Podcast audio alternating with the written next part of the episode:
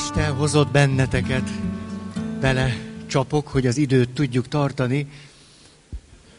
Megpróbálunk nagyon konkrétak, gyakorlatiasak lenni az előző hetekben. Ezért tartottam az egyik legelvontabb alkalmat a múlt héten. Látszik, hogy mennyire sikerült ezt megvalósítanom, de ez éppen nagyon jól példázza azt, amelyik pontnál megálltunk, és valamiképpen itt időzünk.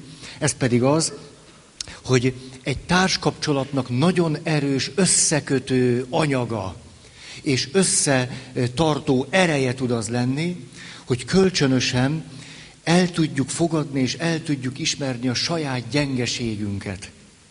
Hogy elfogadom először is a saját gyengeségem és esendőségem, és azután elfogadom és elismerem a te gyöngeségedet és gyarlóságodat. És emlékeztek, hogy idéztem ezt a neves családterapeutát, aki azt mondta, hogy a mai kapcsolatok egyik alapvető problémája, hogy a férfi nem ismeri el, miközben együtt van egy nővel, hogy szüksége van rá. És hogy nem ismeri el a férfivel kapcsolatban, hogy szüksége van rá, mert pont azzal nem rendelkezik, ami miatt egy férfivel olyan érdemes együtt lenni. Ez egyáltalán nem jelenti ugyanazt, mint amikor valami kihasználása, birtoklása, kizsákmányolása történik az egyik fél részéről a másiknak, és amikor a másik ezt kezdi megelégelni, és azt mondja, na most már elegem van, akkor ránézek, és azt mondom, hogy de hát szükségem van rád. Ö, nem erről beszélünk. Ugye ez világos, hogy ezt, hogy szükségem van rád, ezt milyen sokféle összefüggésbe tudjuk ágyazni. És Vaclavik egy nagyszerű ö, ö, lélektani szakember mondott egy igen, igen találót, ez pedig így szól, hogy én sem vagyok rendben, te sem vagy rendben, és ez így van rendben. Lehet, hogy ez talán a leg, legkifejezőbb, hogy valakinek az egész élettapasztalata összesűrűsödik ebben a mondatban. De nagy dolog az, hogy mi egymással, egymás mellett lehetünk nemben. És olyan érdekes, ez éppen a múlt héten tartottam egy előadást valahol, az előadás volt, nem alkalom, és akkor ott valaki megkérdezte, hogy na most akkor hallottuk, hogy így a nehézség, úgy a probléma, így a konfliktus, úgy a megoldás, van-e egyáltalán normális ember? Tudjuk, hogy ez egy mekkora kérdés, újból újból föllángol, hogy van-e normális ember. Ez a válasz, hogy én sem vagyok rendben, te sem vagy rendben, és ez így van rendben, azért valamiféle válasz. És akkor az jutott eszembe, hogy eh, Freudot kérdezték, hogy milyen az érett személyiség. A normális ember. És akkor ők nagyon egyszerűen válaszolt. Azt mondta, képes szeretni, és tud dolgozni. Akkor ő már rendben van. Ez az érett személyiség. Az ember pedig, hogyha úgy általában tud dolgozni, és általában tud szeretni, és néha nem tud dolgozni, és néha nem tud szeretni, akkor az rendben van. Valahogy így látom, az rendben van. Ha arra mindig képes vagyok, akkor érett személyiség vagyok. Ha néha nem, akkor az rendben van, az így, valahogy így van. Tehát ennek az elfogadása, belátása, kölcsönös elismerése egymás felé. És aztán ehhez a mondathoz jutottunk, hogy elkezdem tisztelni és megbecsülni azt, hogy te megengeded nekem, hogy én tökéletlenül szeresselek téged. Hogy ennek már van valami, van valami, van valami számomra spirituális tartalma spirituális üzenete. Te megengedted nekem azt, hogy én téged tökéletlenül szeresselek. És te odaadtad magadat nekem erre a tökéletlen szeretetre. Hát ebben van valami hihetetlenül fölemelő. Egészen odáig, hogy azt gondolom valami nagyon örökérvényű, hogy te ezt megengedted nekem. És ezt megbecsülni, de nagy dolog hogy én ezért is megbecsüllek téged. És ugye ezt a mondatot ragoztuk aztán, hogy ennek az elmondottaknak a hátteréből érthető, hogy miért állítom nagyon azt, hogy a szeretet nem elég. Mert hogy tökéletlenül szeretünk. Ezért aztán a tökéletlen szeretet nyilván nem elég. Kell oda más is. És az utolsó gondolat, ez az ismétlés, és megyünk, megyünk tovább, sok mondani való van. Ez pedig az, hogy, hogy és egyébként pedig az életünknek a legmélyebb pillanatai a krízisek, a mélypontok, a teljes ellehetetlenülések, a tanácstalanságok, a, a, amikor, amikor, hogy ezek tudnak nem egyszer a legemberibbé tenni minket.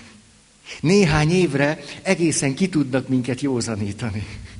Egy kicsit kigyógyulunk a nagy képüsködésünkből, lehetetlen szerepeinkből, egész normálisak tudunk lenni egy-egy nagy mélypont után. És az egy kapcsolatban nem árt. Szóval a mélypontoknak természetesen, hogyha van azért egy olyan személyiség, aki ezt a mélypontot tudta hordani, és hordozni, és aztán történik egy földolgozása a nehézségnek vagy a krízisnek, akkor nagyon áldásos tud lenni. És annyira bennem van ez, és tudjátok, minden két alkalmonként elnézést kérek, de tényleg így van, ha valamit már mondtam. Ez pedig az, hogy amikor, amikor ment az a műsor, és egy, egy idős valakit kérdeztek, és az, az, az volt a kérdésnek a lényege, hogy ön, aki túlélte a fogolytábort, hogy hogy látja, mondtam ezt nektek múltkor. Nem? Hogy kérdezték őt, hogy túlélte a fogolytábort, és mondja meg, hogy miután alig-alig jöttek onnan haza, hogy meg tudná-e fogalmazni, már ismerve a sorstársait, akik szintén túlélték, és szintén haza tudtak jönni, hogy mi a közös magukban. És az illető gondolkozás nélkül már akkor vagy, vagy 40 év volt mögötte, vagy 50. Volt ideje gondolkodni, hogy mi a közös azokban, akik a, ezeket a rettenetes dolgokat túl tudták élni. És a következő választ adta. Egy kicsit hagyom, hogy gondolkozzatok ezen. Szerintem ez izgalmas, hogy milyen irányba viszitek el a, a gondolataitokat. Ez egy kicsit hagyom, hogy, hogy mi, mi, mi, mi jön nektek erre a kérdésre, és iszom hozzá egyet. Vegyétek úgy, mint a ti innátok. Már ha szeretitek. Használjátok a tükör neuronjaitokat.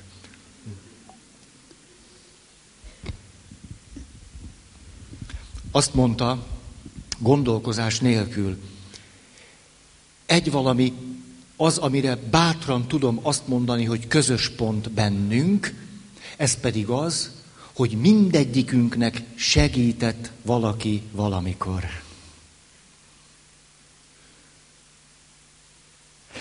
Ez egy olyan embertől, aki kijött egy sajátos pokolból, és túlélte, számomra hihetetlenül eligazító és hiteles.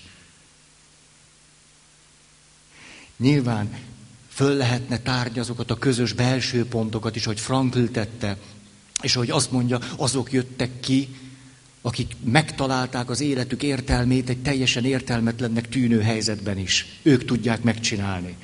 És akkor emlékeztek, azt mondja, hogy, hogy nem igaz az, hogy a nagy megpróbáltatása a hitet tönkreteszi. Azt mondta, nem ez a tapasztalatom. New Yorkban egy rabbi írt egy cikket, és azt mondta, hogy Auschwitz a hitet tönkretette. És erre Frankl válaszolt neki, és azt mondta, ez nem igaz, mert én ott voltam. És a következőt tudom erre mondani, ez pedig így szól. A kislángot elfújta, a nagyot felszította. Tehát óvatos vagyok azzal, hogy a mélypontoknak, a kríziseknek, a, hogy a nehézségeknek a, a, a, a szépségét, vagy a benne rejlő lehetőséget is kincset hangsúlyozom, mert hogyha nem vagyunk hozzá elég erősek, vagy nem segít valaki, és főleg mind a kettő, akkor persze, hogy bele lehet roppanni, vagy bele lehet törni. De éppen a társkapcsolatban, amikor átéljük nagyon azt, hogy igen, esendők vagyunk, rettenetesen gyöngök, és valószínű, hogy ha nem segítünk egymásnak, akkor nem fog menni. Ez egy nagyon fontos belátás lehet. Ha nem segítünk egymásnak, nincs sok esélyünk. Mert azok élik túl, akiknek valamikor valaki segített. És hát mi vagyunk itt egymásnak. Jó, ezt nem is akarom tovább. Nézzük a, a tévhiteket. Nem sok van már hátra, vagy csak tíz. De röviden akarom mondani, és aztán akkor jön a következő, még ehhez a témához kapcsolódva. Azt mondja, hogy talán, amit kevésbé mondtunk még, hogy csak te tudsz boldoggá tenni, azért erről volt szó. Az a csak te tudsz boldogá tenni, a szerelem, lélektana és a többi. Popper Pétertől olvastam most egy nagyon érdekes dolgot. Olyan eredeti megfogalmazásai tudnak lenni. Azt mondja, miután rettenetesen pessimista ember volt, és utálta az optimistákat, tényleg így van, utálta. A Montág Imre volt egy jó barátja, akkor szakította meg vele a kapcsolatot, amikor rájött, hogy Montág Imre mindig mosolyog. És ilyen, ilyen boldog, örömteli arccal néz vele a világba. Ha azt mondta Popper Péter, hát ez elviselhetetlen, semmi kedvem vele találkozni. De ismeritek ezt a történetet? Mert van egy csattanója is, mert a csattanó az az, hogy tíz, tízen valahány évekig nem találkoztak egymással, miközben jó barátok voltak. És végül valami alkalman összefutottak, és nem is nagyon tudták egymást kikerülni, és akkor Popper Péter a Montág Imrének azt mondja, hogy te tudod, én azért nem kereslek téged, mert elviselhetetlen ez, a, ez az arcod, hogy így mosolyogsz bele a világba. És erre, erre azt mondja neki a barátja, volt barátja, te tudod, hogy én este otthon a párnám között szoktam sírni. És akkor kibékültek. Jó, akkor te is jöhetsz. És, és, és, és akkor el, amikor Montág Imre mondott el egy történetet a Popper Péternek, és azt mondja neki, hogy tudod, van egy munkatársam, ő meg mindenkivel összeveszik. Mindenkibe belerúg, mindent kritizál, semmi se jó neki. Tudod, mivel vádoltam meg? Hogy otthon nevet.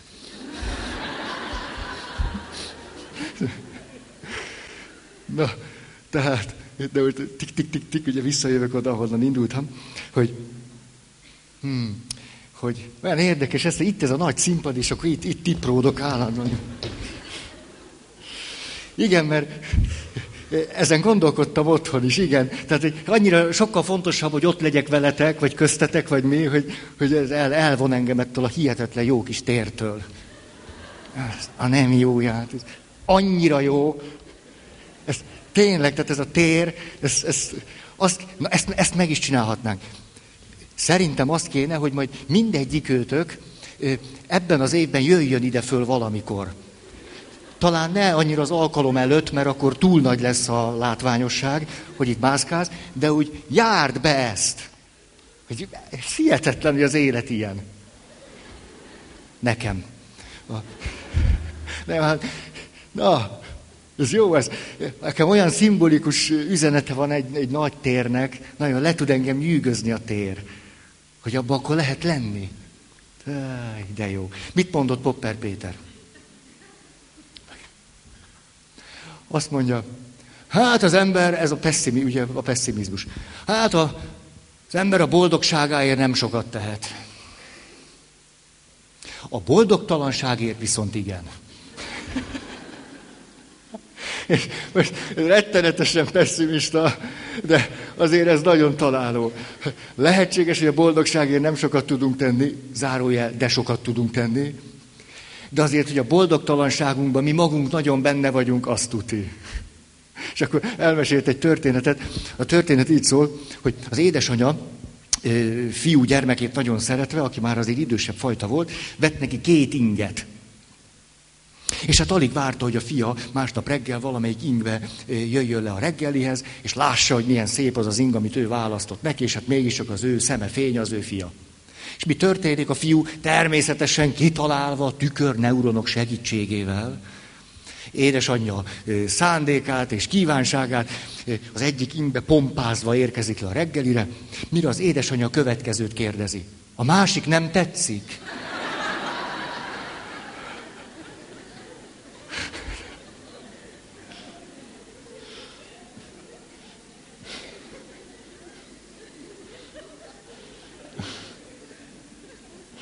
Ezt, ugye ezt tudjátok itt-ott kötni a saját életetekhez. Nagyon remélem, mert különben csak egy történet, nem sok hasznotok van belőle, csak tíz másodperc derültség. Na, tehát ennyit erről, hogy csak te tudsz boldoggá tenni, meg a két ing. És talán ezt még nem, hogy elég, ha a kommunikációnkon javítunk. Ez volt, ez az elég, ha a kommunikációnkon javítunk. Ez azért nagyon problémás, kifejezetten jó, hogyha ha tanulunk jól kommunikálni. Mindenkit nagyon bátorítok. Nagyon, nagyon. Bék a feneke alatt vagyunk. Tehát az, az biztos, hogy mindenkire ráfér néhány évtized. De azért a naivitásunkra szeretnék rávilágítani, ez pedig az, hogy a kommunikáció azért valaminek a fölszíne, valaminek a tünete, valaminek a kifejeződése. Ezért tehát például, hogyha én egy olyan családban növök föl, ahol a férfiakat megvetik, ez az egyik kedvenc példám. De túl sokat találkozom vele. Hogy nők hogyan tudják generációról generációra átadni azt az örökséget, hogy a férfiak mi haszna lények.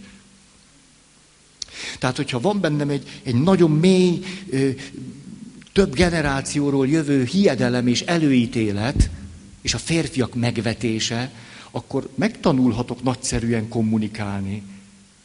És mondhatom nagyon szépen is az, hogy hülye vagy. De hát az, az van bennem. Tehát, hogy egy senki vagy, egy nulla vagy, egy semmi vagy, ezt akkor mondhatom nagyon szépen, én közlések formájába fogom mondani.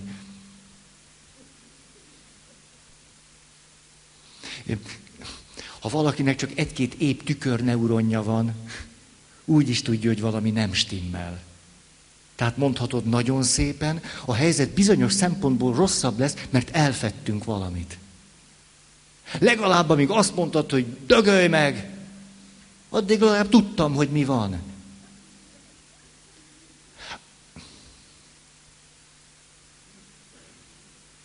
Ezért a veszekedésnek nagy haszna tud lenni.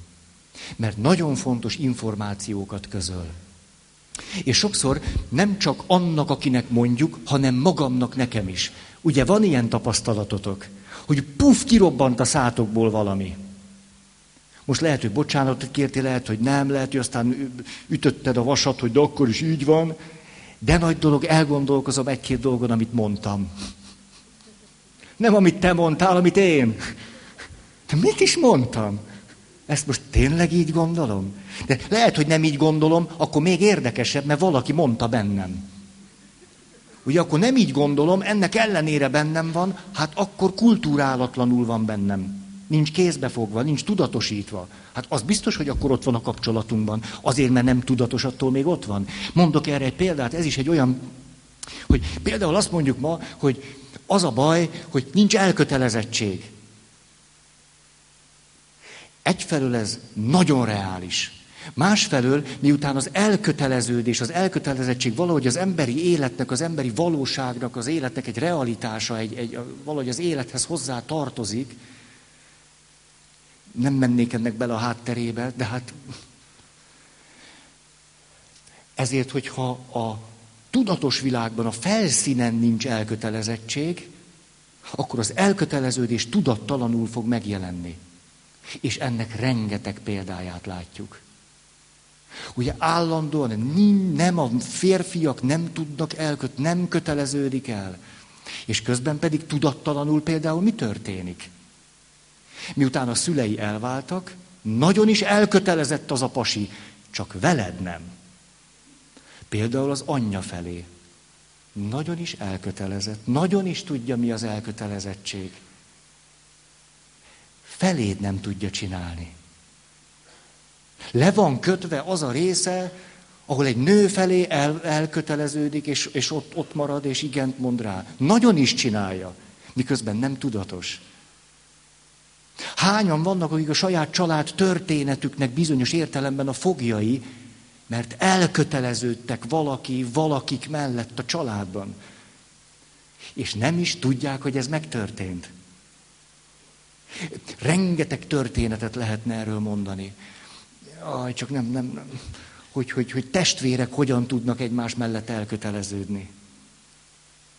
Aminek az egyik következménye, hogy nem tud elköteleződni kifelé, a férfi a nő mellett, a nő a férfi mellett. Nagyon is az a tapasztalatom, hogy nagyon sok ember tudattalanul elköteleződik. Tudatosan azonban nem. Hogy nem vészel az elköteleződés, csak leszorul a tudattalan világába. Pont úgy, mint ahogy a lojalitással is így van. Az, talán ismerős ez a történet, hogy mit jelent az, hogy hát Böszörményi Nagy Iván beszélt erről, láthatatlan lojalitás. Vagyis, ha például a szüleink felé nem lehet nyílt és egyértelmű az összetartozásunk, mert az apám alkoholbeteg, ezért, ezért őt a család utálja, én is sokat szenvedtem miatta. Mert az anyám elhanyagolt, mert ott hagyott minket. Tehát ha a lojalitás valami miatt nem tud látható, világos, tudatos, egyértelmű lenni, attól a lojalitás nem tűnik el, nem vészel, tudattalan lesz, és láthatatlan módon hat. És a, amikor ezt mindennél jobban megértettem, az már bizony régen volt, 17 éve. Mert 17 évvel ezelőtt tanítottam egy általános iskolában. És leültem a gyerekekkel, hetedikesek voltak, és kérdeztem tőlük, hogy hát most már itt, az év vége, már csak egy év van, biztos már gondolkodtak azon, az emlékszem, hogy egy nagyon meleg májusi nap volt, hogy, hogy tulajdonképpen hogy, hogy mit, mit szeretnétek csinálni, vagy hogy szeretnétek élni. És akkor elmondja mindenki, hogy ő mit, hogy szeretne, már megvolt a bizalom légköre, és egyszer csak az egyik legjobb tanulólány, a legjobb, azt mondja, hát én, én, én, én nekem nincs is kedvem, én ne, se gibibe nem mennék, se, se ez engem nem érdekel, szerintem ez hülyeség. És egyszerűen nem tudtam fölfogni, hogy a legjobban tanuló lány miért nem ebből az irányba áll. Hogy a fantáziája, vágya, a jövőről alkotott képe miért ilyen. És egy picit elkezdtem vele beszélgetni, és pippak kiderült, hogy az apja alkoholbeteg. Akinek nincsen jövőképe, aki nem tudja látni az életét úgy, hogy ő azt kézbe tudná tartani. És a 13 éves lánya, mert a, a család beszédében, a látható kultúrájában nem volt szabad azonosulni az apával, igent mondani rá, lojálisnak lenni vele, elismerni, hogy de hát mégiscsak az apám, hanem meg kellett tagadni, ezért láthatatlanul, tudattalanul tartotta fönn a vele való összetartozását. Ezért tehát, ha a lojalitás valami miatt, valami konfliktus miatt, vagy valami hasadás miatt tilalmassá válik, attól a lojalitás megmarad, búvópatakként működik és erősebben hat, mintha tudatos lenne és kézben lenne véve. Ezért a ma embere, aki állandóan úgy tűnik föl, hogy nem tud elköteleződni, vagy nem akar, lehet, hogy nem azon kellene töprengeni, nem az a jó kérdés, hogy miért nem köteleződök el. Érdemes akkor fordítani rajta, és kérdezd meg magadtól azt, hogy hol vagyok annyira elköteleződve, hogy már nem fér bele több. Hol köteleződtem én el ilyen hihetetlen erős módon? Persze, van olyan, hogy valaki nem köteleződik el. Na jó. Hmm. Nem tudom, beszéljek még erről, vagy nem beszéljek? Oké? Okay? Következő. Majd a házasságban meg fog változni, mert én annyira szeretem. Látszik, itt már némi élettapasztalat van. Házasságban meg fog változni, mert én annyira szeretem.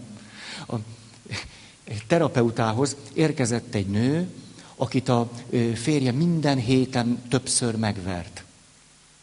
Az elbeszélés alapján kiderült, hogy a férfi az agressziójával sosem tudott bánni, és már akkor is nem egyszer és újból-újból elverte a párját, amikor még nem is voltak házasok. A nő azért érkezett, hogy valamilyen terápiás lehetőséget keressen a férje számára. És a terapeuta azt mondta, nézd, egy olyan ember, aki képtelen felnőtt emberként az agressziójával bánni, kétség kívül terápiára szorul. És egy olyan ember, aki egy olyan valakivel köti össze az életét, aki nem tud az agressziójával mit kezdeni, szintén terápiára szorul. Úgyhogy kezdjük magácskával.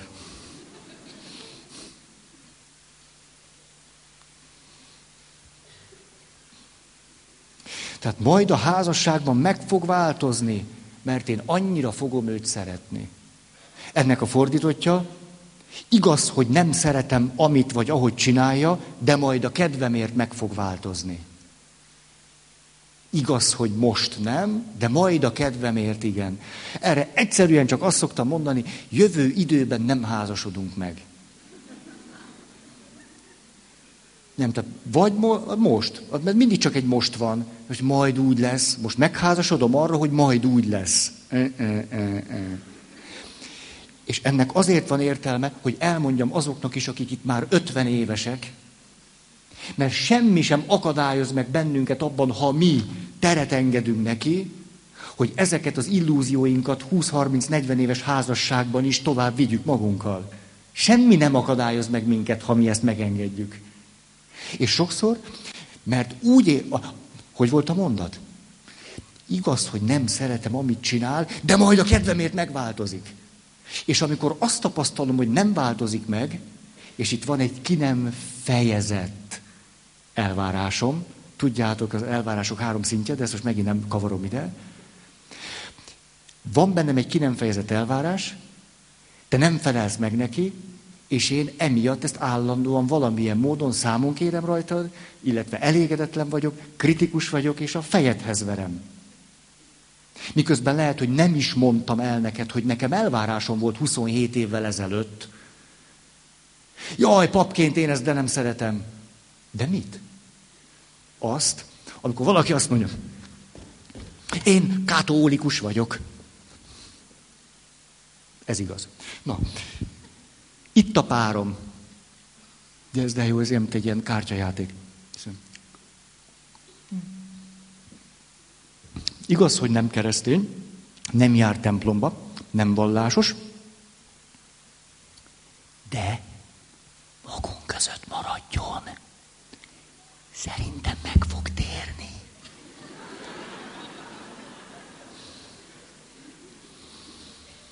Hát csak látja jó erről nem szabad neki beszélni mert elijesztjük. Nagyon óvatosan, atya.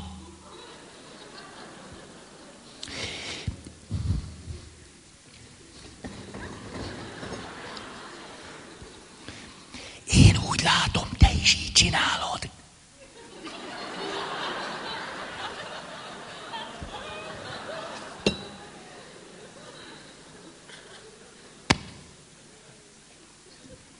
Hát ettől kész vagyok.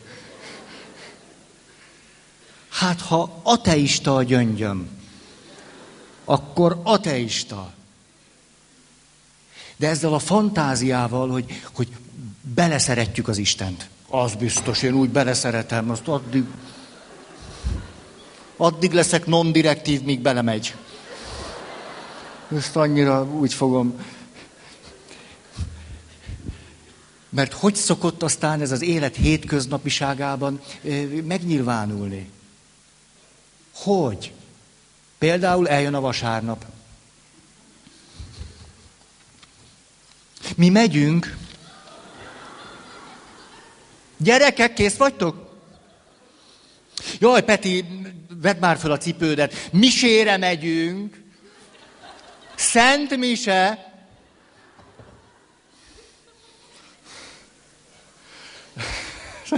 De kedvesek vagytok. Jaj, egyik őtök, másik ótok arca.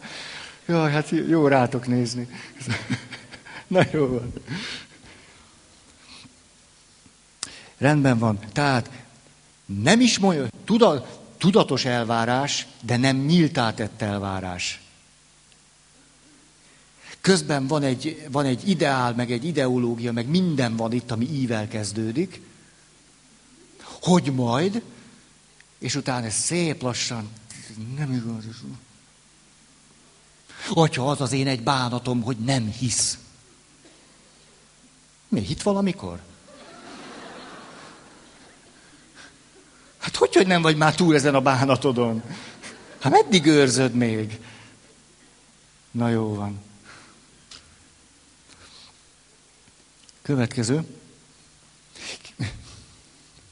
Ki nem állhatom, hogy így él. De annyira szerettem, hogy el fogom viselni.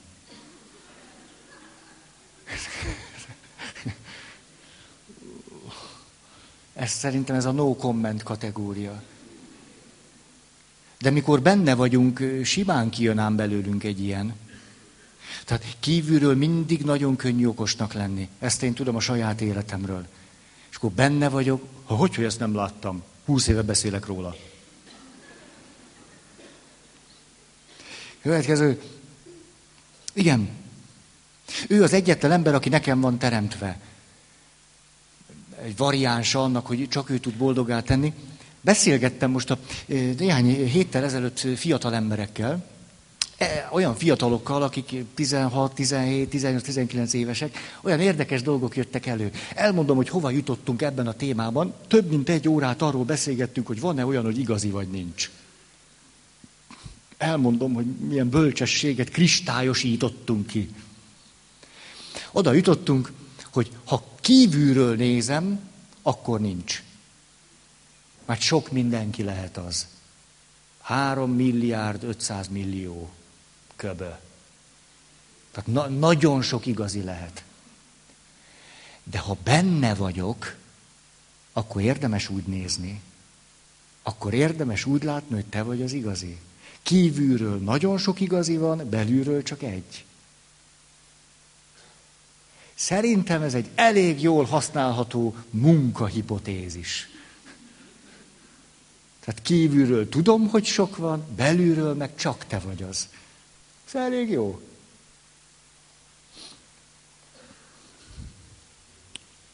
Na most. Ha igazán szeretjük egymást, akkor sosem veszekszünk. Akkor szeretjük igazán egymást, ha sosem veszekszünk. Ha nem veszekszünk, akkor szeretjük igazán egymást. Ugye, és ezt lehet keverni, kavarni. A, Jaj, hát ezt most már nem, nem, nem közhelyszerűségeket nem mondok. Csak egyszer,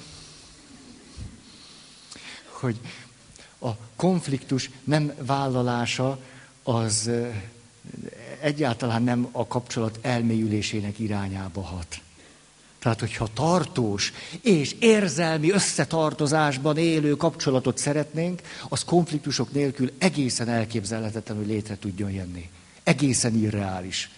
Tehát minél inkább kerüljük a konfliktust, annál jobban távolodunk egymástól.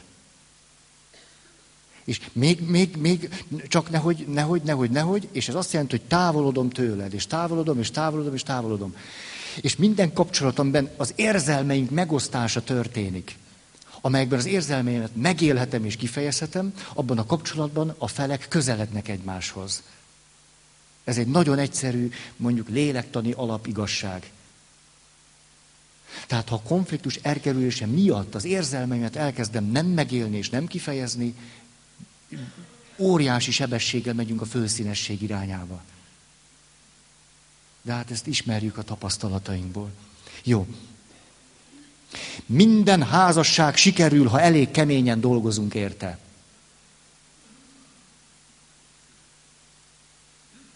Mi az, hogy sikerül? Ez a kommentem hozzá. Mi az, hogy sikerül? Hát, ez az.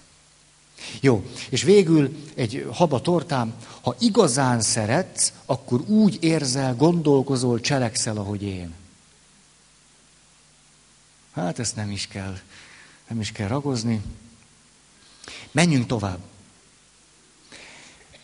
Gondoskodás, érzelmi összetartozás. Most az érzelmi összetartozás az egymásról való kölcsönös gondoskodás felől hiszen a kölcsönös egymásért való cselekvésünk és gondoskodásunk az, hely, de szépen építi az érzelmi összetartozás tapasztalatát. Ezért most erről szeretnék, és hogy, hogy éppen a témához közelebb térjek, szeretnék egy picit megint visszatérni a gyerekvilágba, a, a szülő-gyerek kapcsolatba, a mesék világába, hiszen a legalapvetőbb, legtermészetesebb tapasztalatunkat arról, mit jelent gondoskodni, vagy gondoskodásban részesedni, azt nyilván onnan hozzuk. Ezért, ha valakin nem gondoskodtak eléggé, megfelelő módon, ő lehet komoly hátrányban. Érdemes elkezdeni akkor gyakorolni és tanulni.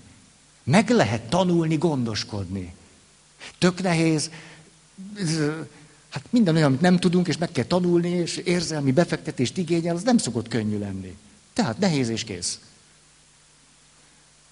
De meg lehet tanulni. Tehát szeretnék ezért visszalépni ide, mert hiszen a, a gyökerei annak, ahogy egy férfi és egy nő gondoskodik egymásról, nyilván idehozza a szülő-gyerek kapcsolatnak a világát. És nagyon is fontos, hogy én bennem az a gyermekkori élmény meglegyen, elérhető legyen. Mit jelent, hogy te gondoskodtál rólam? És én szeretném neked odaadni. Ezt éld meg, hogy ez milyen iszonyú jó. És aztán én is szeretném megélni, az olyan jó. Hát hogy ne, ezt onnan, abból a világból hozzuk. Nem akarom nagyon részlet, de a, hogy egyáltalán képes legyek ezt előhívni és gyakorolni, most először négy gondolat, hogy mire van hozzá szükség. És akkor utána belemegyünk konkrétan, hogy mit is jelent a kapcsolatban ez a gondoskodás. Hogy a négy gondolat így szól, hogy ahhoz, hogy valami, ami adott esetben egyáltalán nem is ment, vagy nagy ellenállásom van, vagy nagy nehézségem, hogy négy lépésben tud bennem fölépülni. Az első, ezt a vasárnapi, be, vasárnap a misén el, elmondtam nagy röviden, de azt szeretném, ha tudnátok. Mert könnyű mondani, hogy jó, hát akkor gondoskodj róla, és de, de most ho, ho, hogy? Kősó. Ez egy jó lépés, úgy elsőre nem rossz, tehát ez a kérsze sótnak egy ilyen, ilyen embrionális változata. Mert úgy van ám, ha valamiben elakadásunk van, vagy nincs is elakadásunk, de érzelmileg nehéz helyzetbe kerültünk, szinte mindent az elejéről kell kezdeni. Belül. Ismerős ez nektek? Úgy kell magamat rávenni egy végtelenül egyszerű dologra. Hát nem úgy van, van egy, van egy, egy mit, rettenetes csalódásod. Hát ilyet is de sokat hallottam, megéltem. Egy nagy csalódásod. És például milyen nehézséget támad, pedig egyszer felnőtt ember, hogy 30-40 éves, egy nagy csalódás. Nem is akarsz kimenni otthonról. Nem úgy van, erőt kell venned az, hogy zuhanyozzál. Nem így van. Hát én velem így van. Akkor tegyem meg a kosz, nem érdekel. Az már egy nagy lépés, azt mondom, tudod, mit te kosz, majd én megmutatom, ki vagyok. Itt már életerők föltámadtak. Tehát mikor érzelmileg egy nehéz helyzetben vagyunk, lehetünk teljesen egészségesek, normálisak, tik-tik-tik sokszor a, a bizalom fölépítésétől, a, a nullától indul el egy folyamat. Nem úgy van, hogy tik, és akkor... Ugye van ilyen élményet, ezt tudjátok, hogy ez normális? Ezt én ma nem zuhanyzok, nem érdekel. Akkor nem érdekel. A kényszeres sose él meg ilyet. Szegénykém, te mindig zuhanyozol, mindig.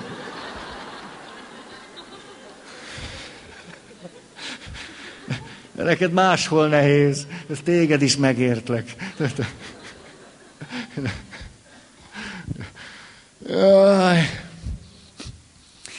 Szóval remélem megvan ez az élmény, hogy az elejétől, és akkor azt mondja, én föl se kelek. És ma ezt, ezt, ezt ma nagyon jól lehet csinálni. Pizza megrendel.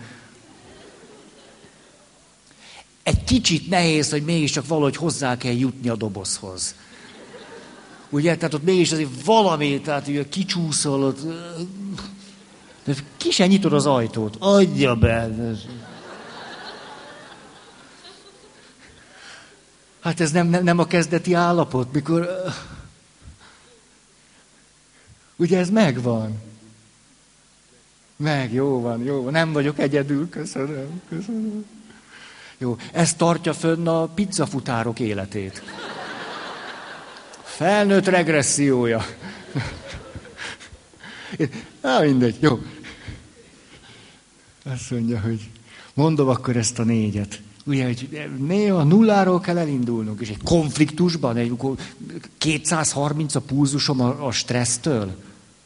Hát na, ná, hogy a nulláról építem föl megint magam. Na, első. Fölidézni azokat a személyeket, azokat a mondatokat, cselekvést, tapasztalatot, élményt, amikor valaki engem a jóra csábított. Ugye ti ezt tudjátok, hogy a jóra is lehet csábítani. Az olyan jó. És nagyon fontos, hogy egészen kicsikortól, gyerekkortól kezdve őrizzetek olyan élményeket, hogy hogyan csábítottak el titeket a jóra. Hogy volt egy kedves nagyi, aki úgy tudta az anya, az anyám azt nem tudta mondani. Kész a lecke? De a nagyi nem azt mondta, hogy kész a lecke. Attól volt nagyi. Hanem a nagyi azt mondta, jaj, te unokám, mit kérsz? Tejbegríz? Madártej? Vagy süssek palacsintát? És te egyszer csak a mély bánatodból, az egyesből, a nem tudom, a környezetismeretedből, tejbegríz? Madártej? Palacsintát? És akkor, amikor azt mondtad, hogy átgondoltad, hogy, hogy melyik a legjobb, hmm. csináljunk olyat, hogy háromra mindenki mondja. És tényleg ez, ez jutott ez, nem kell, nem, nem kell, nem kell, legyünk felnőttek, jó, legyetek felnőttek, jó, előadásra jöttünk, izé, okosat akarunk hallani, mesterségünk címere, önismeret érdekel minket. Jó, csináljátok csak. Persze, palacsinta meg dohosodjon meg.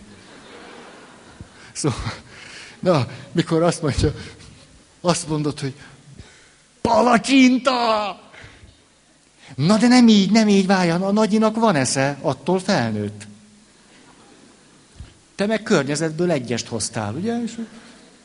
És, azt mondja, na, na gyere ki, Feri, gyere ki a konyhába. Én csinálom, akkor megkeverem a, a cuccokat hozzá, és hozd már ki akkor a környezet füzetedet, meg azt a izét, és akkor közben, közben kérdezhetsz, hogyha van valami, valamit nem értesz.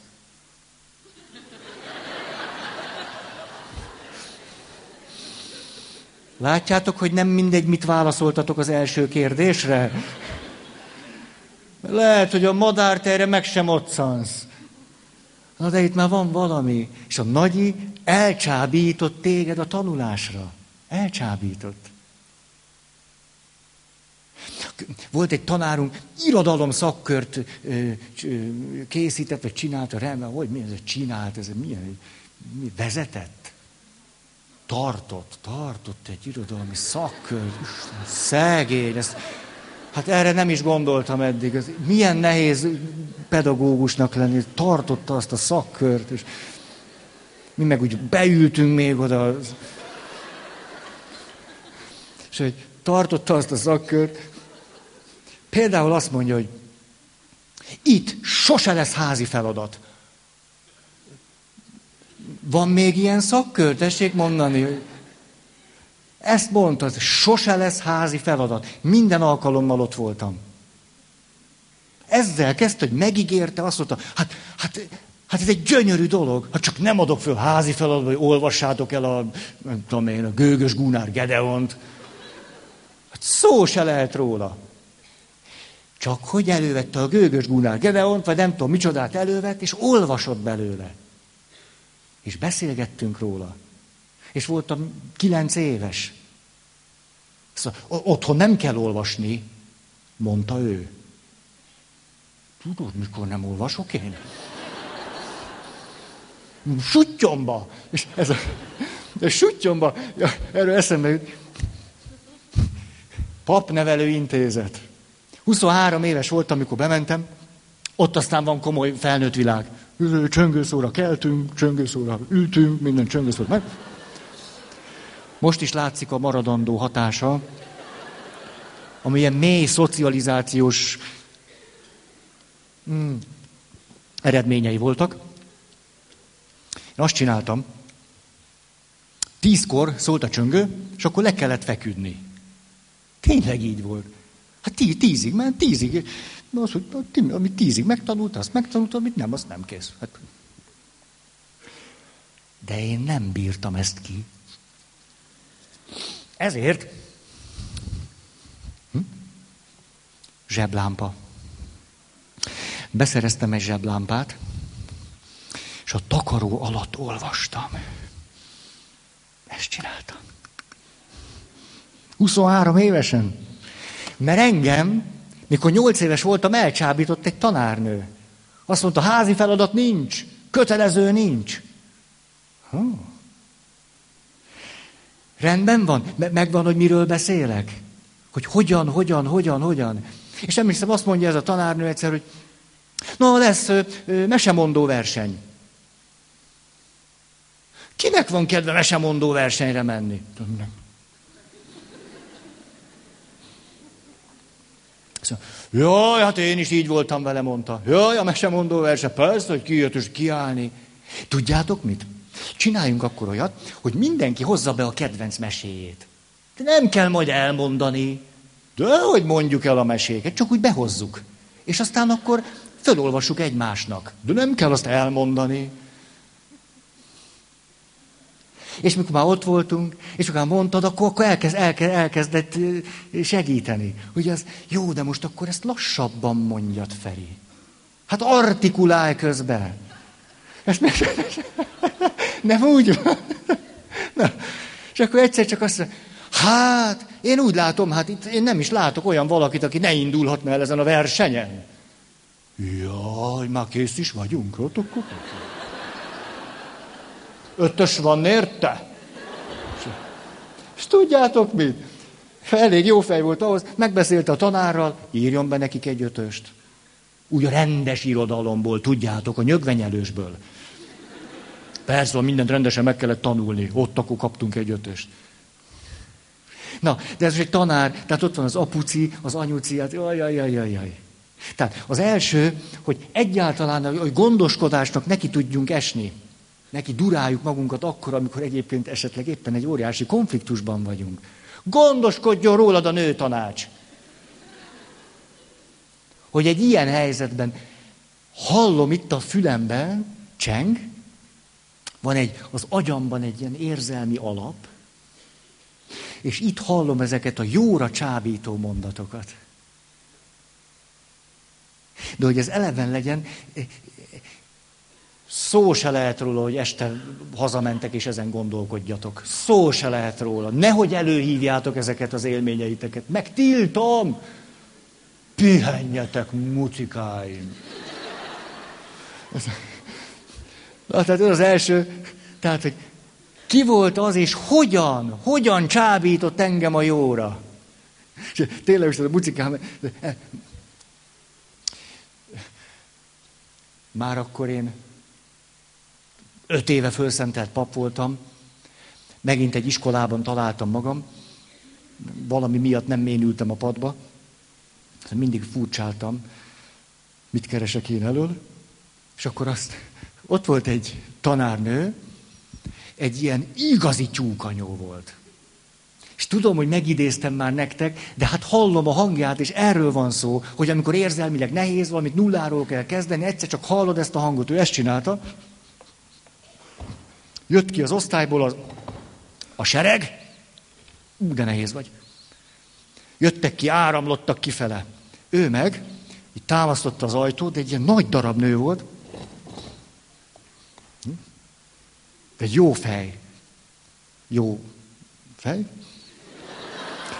És akkor azt mondja, hogy áll, de ilyen, egy ilyen, ilyen anyai tyúkanyós ilyen nézéssel így nézte, hogy mennek, és azt mondja, Hömpölyögjetek, mucikáim, hömpölyögjetek. Hát erre nem lehetett nem hömpölyögni. Hát ott állt ilyen nagy anyai, és hömpölyögjetek. Hát tudjátok, én meg ott álltam, én is ott álltam, voltam, akkor hány éves voltam? Itt tudom, én nem számolok, hát mi ez, matek óra. És ott álltam, hogy komolyan az volt benne, hogy én is egy kicsit hömpölygök így. Nehogy észrevegyék ezek a kölykök, hogy én is beálltam hömpölyögni. És csak így, így, így, nem is megyek, csak így slisszanok. Na, szóval, hát ha megvan bennetek ez a mondat, éppen ott fasírtoztok egymással. És egyszer csak hallod egy ilyen anya, és mucikámat, hömpölyögé már egy picit, hömpölyögé. Ah, jó van, akkor nem kell annyira komolyan venni azt a nagy drámát. Jó, ez az első. Hogy elevenen őrzöm magamban azt, ahogy valakik számomra fontos emberek, nyilván érzelmi kapcsolat, nyilván, nyilván, most nem kell ezt a lélektanízét mind oda mondani, tudtak a jóra csábítani. Ez az első. Második lépés, az nem elég. A csábítás az nagyon kell. Második, akkor elcsábultál, jó, már hogy hömpölyögsz, hömpölyögsz, hogy ez... Hú, most biztos, hogy itt kell nekem hömpizni. Mire van szükségünk? Bátorításra. A jóra elcsábulni, és bátorítást kapni. Böjte Csaba olyan szépen tudja ezt mondani. Nagyon el, el tud engem egészen varázsolni, hogy mondja, hogy ott van az a nagy ökölvívó. De ő neki is milyen fontos, hogy egy egész aréna zúgja a nevét.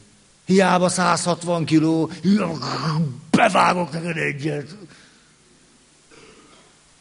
De mi az, ami ott tudja tartani a ringben, hogy kibírja a pofont? Hogy ez a pici kis nő 160 centi, és ő azt mondja, Peti! Peti! És ő kiszúrja ezt a vékony kis hangot, ez az, ez az, puff. Az a kis hang egy nagy ütés után. Hát persze, hogy erre van szükségünk. Mindig, most jó, azt, jó, hát gyere ki, aztán csináld. Jó, és akkor mm, elnehezedünk. Bátorítás. Kik bátorítottak titeket? És hogyan? Ugye értitek, nem, most nem egy nevet kell, hanem ha ez neked fontos, az élmény, az élmény, hogyan csinálta? Hogyan? Nyilván nem véletlenül eszembe jutott ez a példa, mert én nekem a sportból vannak hallatlan jó, bátorító örökségeim. A sport, sportvilága. Hogy megvan az, hogy állok, készülök egy ugrásra, miért, mint magas ugrál, dig, dig, dig, dig, dig, és akkor mögöttem meg tapsol a stadion. Olyan nagy dolog ám az, hogy ott van egy, nem tudom, 16 évesen, 17 évesen, 18 évesen, és akkor a, hát most népstadion, tudom, hogy nem így hívják, de még akkor az az volt. És én ott állok a népstadionban, Hát ez az a felnőtteknek készült, a nagyoknak. És akkor én ott állok, és mögöttem meg tapsolnak. Hát ez, ez egyszer lenyűgöző. Tehát már azért érdemes. Nem is ugrok, ez olyan jól esik. Szóval a második, a bátorítás. És itt eh, látjátok, hogy elcsábulni a jóra, tudni, hogy ez hogy van bennem, hogy él, és utána ez a bátorítás. A bátorítás lehet, lehet nagyon finom és nagyon gyöngéd. Nagyon ilyen igazi anyai bátorítás. De lehet akár nagyon kemény is. Hát az is tud bátorító lenni. B ponton voltam az életemben, ez valamelyik éppen, és akkor mentem egy ilyen, nem tudom, összetalálkoztam egy, egy, egy, egy ilyen pszichológus volt, egy ilyen anyai pszichológus, pont úgy a kor, korban is úgy voltunk, hogy anya korban volt én hozzám képest. És kicsit úgy elkezdtem neki mondani, hogy olyan nehéz mostanában, olyan... És akkor vártam, hogy majd, ja, gyere ide, pötő. Gondoljátok, ezt kaptam? Nem ezt kaptam. Azt mondta, Feri, neked ez menni fog.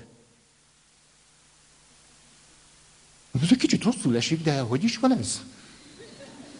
Tényleg ez volt az első. Mondhattad volna, hogy valami, valami nem erre, nem erre számítottam. Hogy mi, menni fog, menni fog, menni fog. Szóval a bátorítás lehet nagyon gyöngéd, és lehet néha ilyen just do it. Hát ismeritek, elszakad a, a, a azt hiszem, a, ugye a Los Angeles-i olimpián a bokaszallagja szakadt el annak a kis tornásznőnek. Vagy az Achilles-el. Bokaszalag? Achilles? Achilles. Igen, inkább az Achilles. Elszakad az Achilles lóugrás. És ugye Csapatverseny ráadásul, ő az utolsó ugró, az első ugrását megcsinálja, de hogyha nem ugorja a másodikat, hiába vezet az amerikai női csapat, akkor vég az egész csapatcucnak. És az edzője pontosan tudta, hogy hogy kell nem csak bátorítani, nem, nem csak csábítani, bátorítani őt. És ezt a mondatot mondta neki, ez a just do it. És attól lett aztán ez a, ez a szlogen. Hát azt nem az a cég találta ki, hanem az amerikai edző mondta annak a kislánynak. És szakadt a hillesszel, megcsinálta az ugrást a másodikat. Hú, végigfutott a libabőr rajtam. Szakadt a. És képzétek el, milyen lett. Most ó, még odafutok, jó, megcsinálom, de beleállni abba, szakadt a hillesszel. Hogy és ha elesik, akkor már annyi pontlevonás van, nem ők a bajnokok. És beleállt. Utána vitték a műtőbe. Hát világos.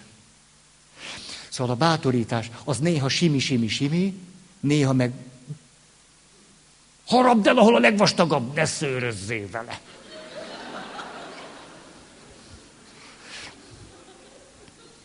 Ja, nem kell papír, mert fejből mondom. Látjátok? Olyan bátorító, hogy fogom. Tehát a második pont a bátorítás. Most akkor megvan, el vagyok csábítva. Megvan a bátorítás, ki hogyan bátorított. Ez egy eleven világ. Többféleképp lehet. Harmadik, látjátok, az egészségedre. Vagy ez, ez az volt? Az volt. Hát de milyen kis nőies volt ez. Na már, én nem így... Engem így tanítottak. Azt mondták, Feri, nem szabad, mert 160 km per órás sebességgel turmixolod be a taknyot a homlokürekedbe, meg ide.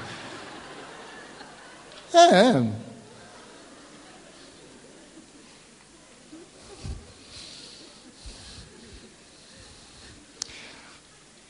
Szóval, mit gondoltok, mi a harmadik?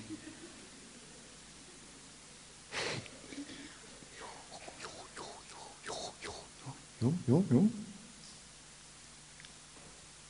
A harmadik, látjátok, hogy minden elem fontos, mert a folyamatban el lehet akadni. Az első, el vagyok csábítva jóra, megvan a kellő bátorítás, megfelelő időkben, megfelelő módon, és utána még mindig lehet, hogy valamit nem tudok jól megcsinálni, mert nem értek hozzá eléggé. Nincs meg valami készség vagy adottság, nincs még bennem valami kimunkálva. Tanácsot kapok, segítség. Tehát a harmadik, hogy hogy elevenen él bennem, hogy emberek segítettek nekem. Jöttek és segítettek. És hogy ez érzelmileg elérhető, az érzelmi emlékezetemben ott van, ó, de jó, tudom, hogy van segítség, tudom, hogy van, mert volt, hogy segítettek. Vekerdi Tamás mond egy példát a saját gyerekkével való kapcsolatából. Szóval egy gyereke ült, este volt fél kilenc, ez nagyon lényeges eleme a történetnek. Hm? Hm. És piszmogott. Értettétek, amit mondtam? Piszmogott. Feri, artikulálj! Piszmogott.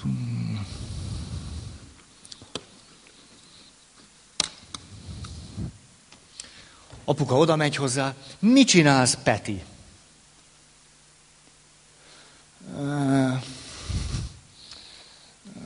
dolgozatot kell írni, hogy egy, egy napom.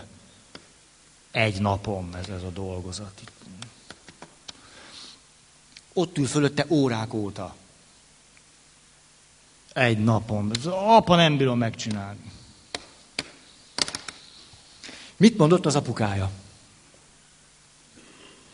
Ugye, ha nem tudja mi az, hogy csábítani, akkor azt mondja, ne piszmok csinál meg, addig nincs vacsora.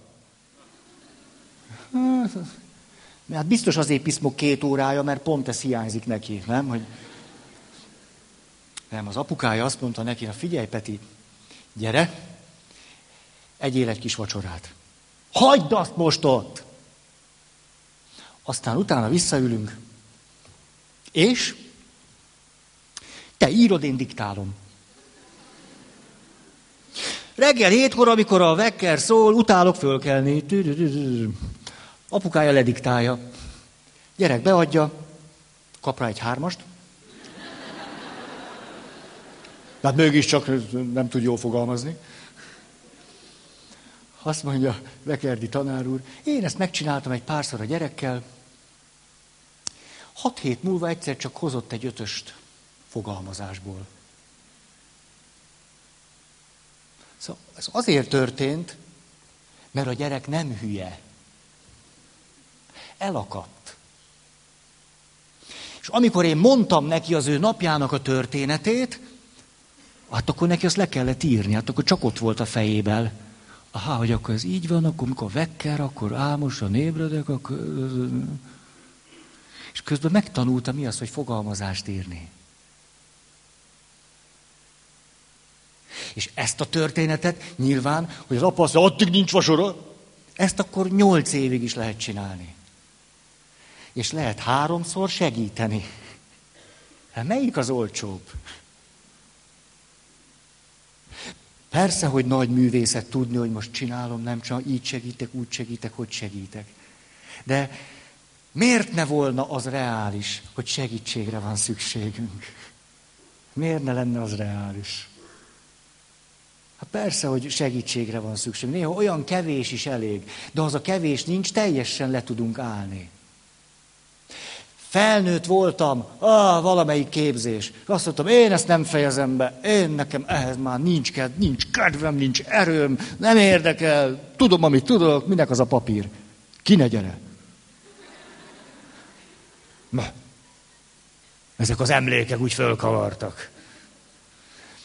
És akkor mentem oda, valaki ez a képzés vezetője volt, és mondom, én ezt nem csinálom meg, én ezt az átkozott szakdolgozatot be nem adom. Semmi kedvem hozzá, minek írjam meg, elég, hogy tudom.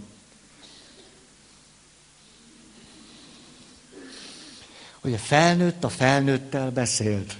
Hát látszólag, hogy én eléggé más státuszban éreztem magam. Tehát hiába vagyok, tudom én milyen papír, akkor el voltam akadva. És ez a valaki megtalálja pont azt, amit kell. Áldott tükör neuronok. Azt mondta nekem, egyetlen mondat. Te Feri, mennyi időre van még szükséged? Ja, hát két hét alatt simán megcsinálom. Akkor add be két hét alatt.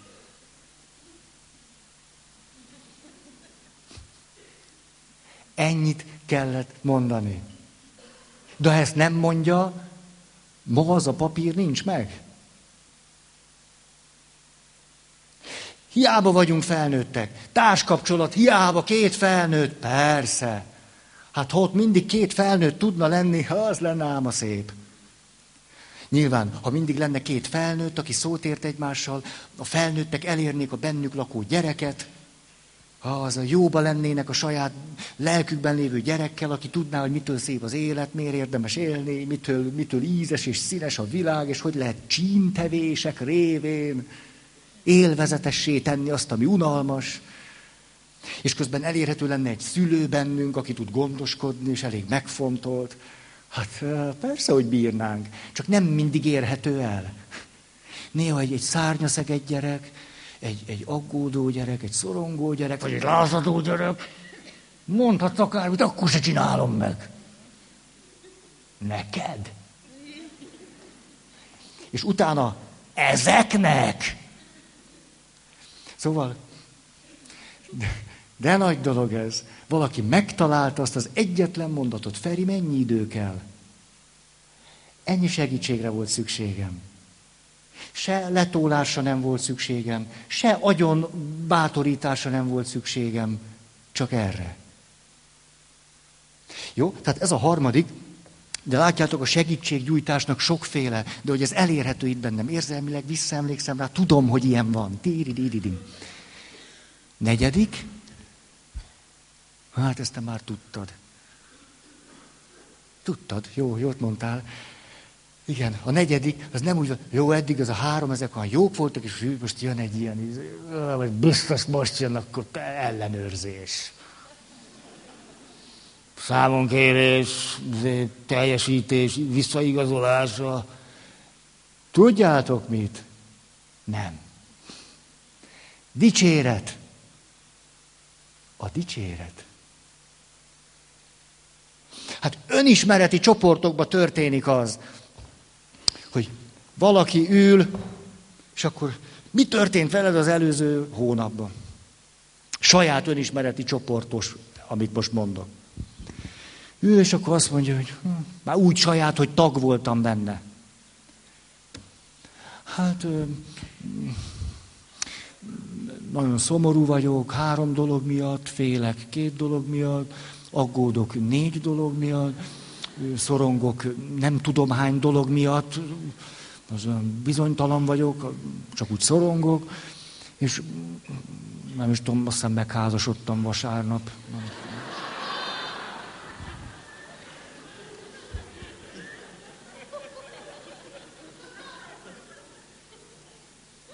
Ez megvan. Tehát, hogy nem az, hogy ide figyeljetek, mielőtt bárki, bárki bármit mond. Látjátok ezt? Ezt nézzétek! Szép vagyok? És erre fölpattanunk, és azt mondjuk, ez igen. Arról nem is beszél, hogy ott voltunk.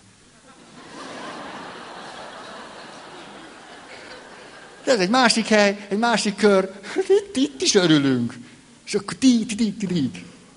Hihetetlen, hogy ebben a mai magyar valóságban valakinek van valami er. Nem az, hogy nem dicsérjük meg egymást, hanem annyira le vagyunk nyomva, hogy nem mondjuk el az örömeinket. Tehát valószínűleg annyira ki, ki kopott belőlünk az, hogy én elmondom nektek, hogy ezt tudjátok. Úgy, úgy, úgy, semmi, akkor inkább nem is mondom. Az minden, mint a legnagyobb szégyenünket magunkba tartjuk, hogy sikerült lediplomázni. De nehogy megtudja valaki. Na, sikerült! Izgultam, érted, három hétig. Igen, igen, megvan, megvan. Hát tudod, mikor izgulok ennyire? Én meg izgultam három kapura. De, de most egy a szívbe markoló nekem ez, hogy, hogy az a hipotézisem, hogyha a, a világunkban benne lenne az, hogy, hogy ünnepelnek minket, akkor szívesen elmondanánk, ha valami jó dolog történt velünk. Vagy ha valamit teljesítettünk, végigcsináltuk, megalkottuk, létrehoztuk, de jó az. És megünnepelnek minket. Sok negatívumot mondtam már a családomról, de most hozok egy szép élményt. Be van ide vésődve. Hogy mikor kin Plovdivban volt egy ilyen Európa bajnokság minőségű, méretű történet, ifi voltam, 18 éves, és ott ugrottam egymás után két magyar csúcsot. És akkor jöttünk haza, és 18 éves vagyok, de apukám pilóta, anyukám meg stewardess. Ugye, tehát nyilvánvaló a legnagyobb esély, hogy egyikük sincs otthon. És tényleg így is volt. Ugye, tehát én szépen hazajöttem egyedül, nem az, hogy mint ahogy ti, hogy apa kimegy elétek. Na persze. Egyedül. Na szóval, jövök haza, jövök, levágom a táskát, bementem a szobámba, és az asztalon anyukám összehajtott egy papírt, most is emlékszem, hogy volt. Össze volt hajtva a papír, így állt, kólás üvegnek támasztva. Nem, ez már a mítosz része. Ne csapjuk be a kedves hallgatóságot. Így állt a papír, rajta anyukám keze írásával piros filc, nem túl erős piros, mindjárt meg is keresem, milyen volt. De erős pirosokat vettetek ma föl. Nincs az a szép piros, amivel az én édesanyám írt. És akkor csak egy mondat szerepelt rajta. Gratulálunk a 2.18-hoz. És volt egy fölkiáltójel a végén. És ezt azóta úgy őrzöm magamban, mint egy igazi kincset. Hogy lehet, hogy, egy, hogy egyedül mentem haza, egy üres lakásba érkeztem, nem vártott engem senki, de hogy örültek velem együtt. Gratuláltak. Gratulálunk a 2.18-hoz. Éveken keresztül összehajtottam, elraktam. Aztán, mert van nekem eszem, megtanultam. És akkor már nem kellett a papír. Megtanultam ezt a nehéz mondatot, és akkor most már itt van. És elmond, jó, mindjárt itt, elmondom egy fantáziámat, és akkor megvolt ez a négy, és már annyira szeretnék a gondoskodásról beszélni, de hát látjátok. Hogy van egy fantázia, amikor öm,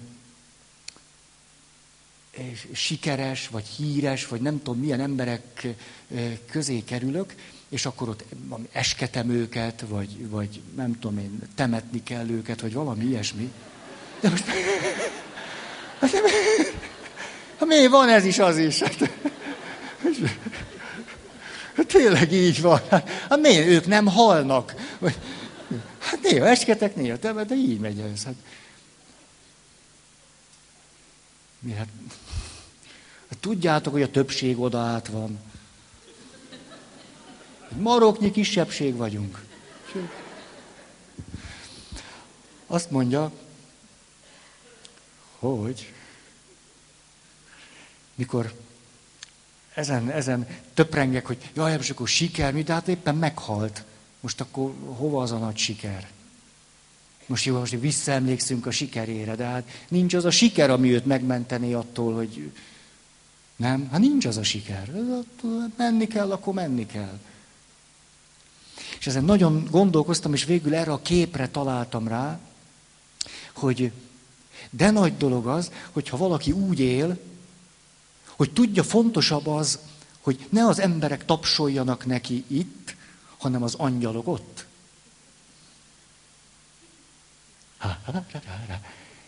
És én ezt a...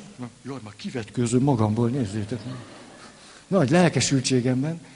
Én ezt a képet kidolgoztam magamnak. Tehát elképzelem, ahogy, mint Honti Hanna,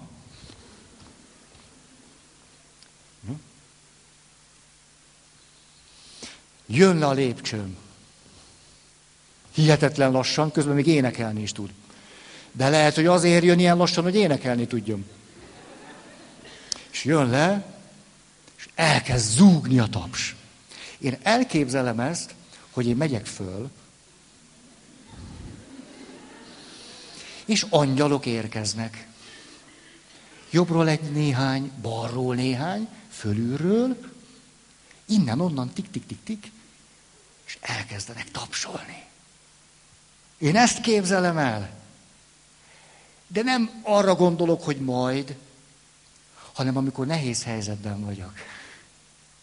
Mikor ülök, és van egy rettenetesen nehéz döntéshelyzet. Most, most ezt rendesen, rendesen kéne, most erőt kéne venni magamon, most oda kéne tennem magam, most ezt nagyon szépen kéne. És ha azt mondom, hogy nincs kedvem, nem megy, nem, nem, nem, akkor előszedem ezt a képet. Hogy én azt jól megcsináltam, és utána jönnek az angyalok jobbról, balról, fentről, tírirű. Azért, mert akkor én azt megcsináltam. Én ezt a képet őrzöm például magamban.